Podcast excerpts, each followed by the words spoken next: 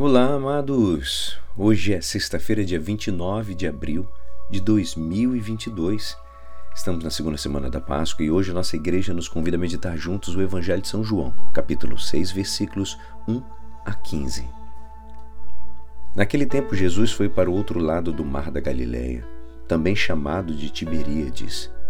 Uma grande multidão o seguia porque viu os sinais que ele operava a favor dos doentes. Jesus subiu ao monte e sentou-se aí com seus discípulos. Estava próximo à Páscoa, a festa dos judeus. Levantando os olhos, vendo que uma grande multidão estava vindo ao seu encontro, Jesus disse a Filipe: Onde vamos comprar pão para que eles possam comer?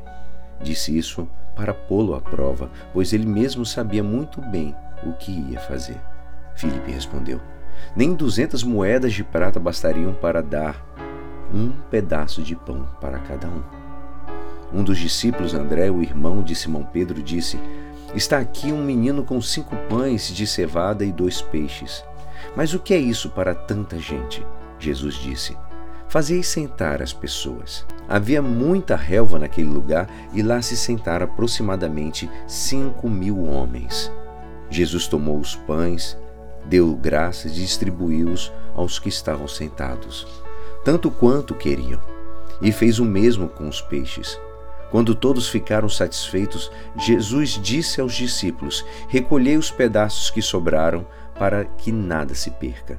Recolheram os pedaços e encheram doze cestos com as sobras dos cinco pães, deixadas pelos que haviam comido. Vendo o sinal que Jesus tinha realizado, aqueles homens exclamavam: Este é verdadeiramente o profeta aquele que deve vir ao mundo. Mas quando notou que estavam querendo levá-lo para proclamá-lo rei, Jesus retirou-se de novo sozinho para o monte. Esta é a palavra da salvação. Amados, hoje temos o evangelho da multiplicação dos pães. A preocupação dos apóstolos diante de tanta gente faminta nos faz pensar hoje em uma multidão atual, não, faminta, mas ainda pior, afastada de Deus, com uma anorexia espiritual que impede de participar da Páscoa e conhecer a Jesus. Não sabemos como chegar a tanta gente. Alenta-nos, na leitura de hoje, uma mensagem de esperança. Não importa a falta de meios, amados, mas temos recursos sobrenaturais. Não sejamos realistas, entende? Mas confiantes em Deus.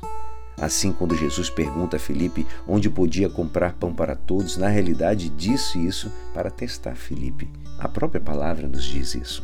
O Senhor espera que confiemos nele. Ao contemplar esses sinais dos tempos, não queremos passividade, ou seja, preguiça, fraqueza por falta de luta. Queremos esperança o Senhor, para fazer o milagre, quer a dedicação dos apóstolos e a generosidade do jovem que entrega alguns pães e peixes. Jesus aumenta a nossa fé, obediência e audácia, embora não vejamos logo o fruto do trabalho, da mesma forma como o camponês não vê brotar a planta logo depois da semeadura. Fé portanto, sem permitir que o desalento nos desanime, sem que paremos em cálculos meramente humanos. Para superar os obstáculos, há que se começar trabalhando, empenhando-nos inteiramente na tarefa, de modo que o nosso próprio esforço nos leve a abrir novos caminhos. Não esperemos o momento ideal para fazer, amados. A nossa parte devemos fazê-la o quanto antes, pois Jesus nos espera para fazer o milagre. E é assim, esperançoso que esta palavra poderá te ajudar no dia de hoje que me despeço. Meu nome é Alisson Castro e até amanhã. Amém.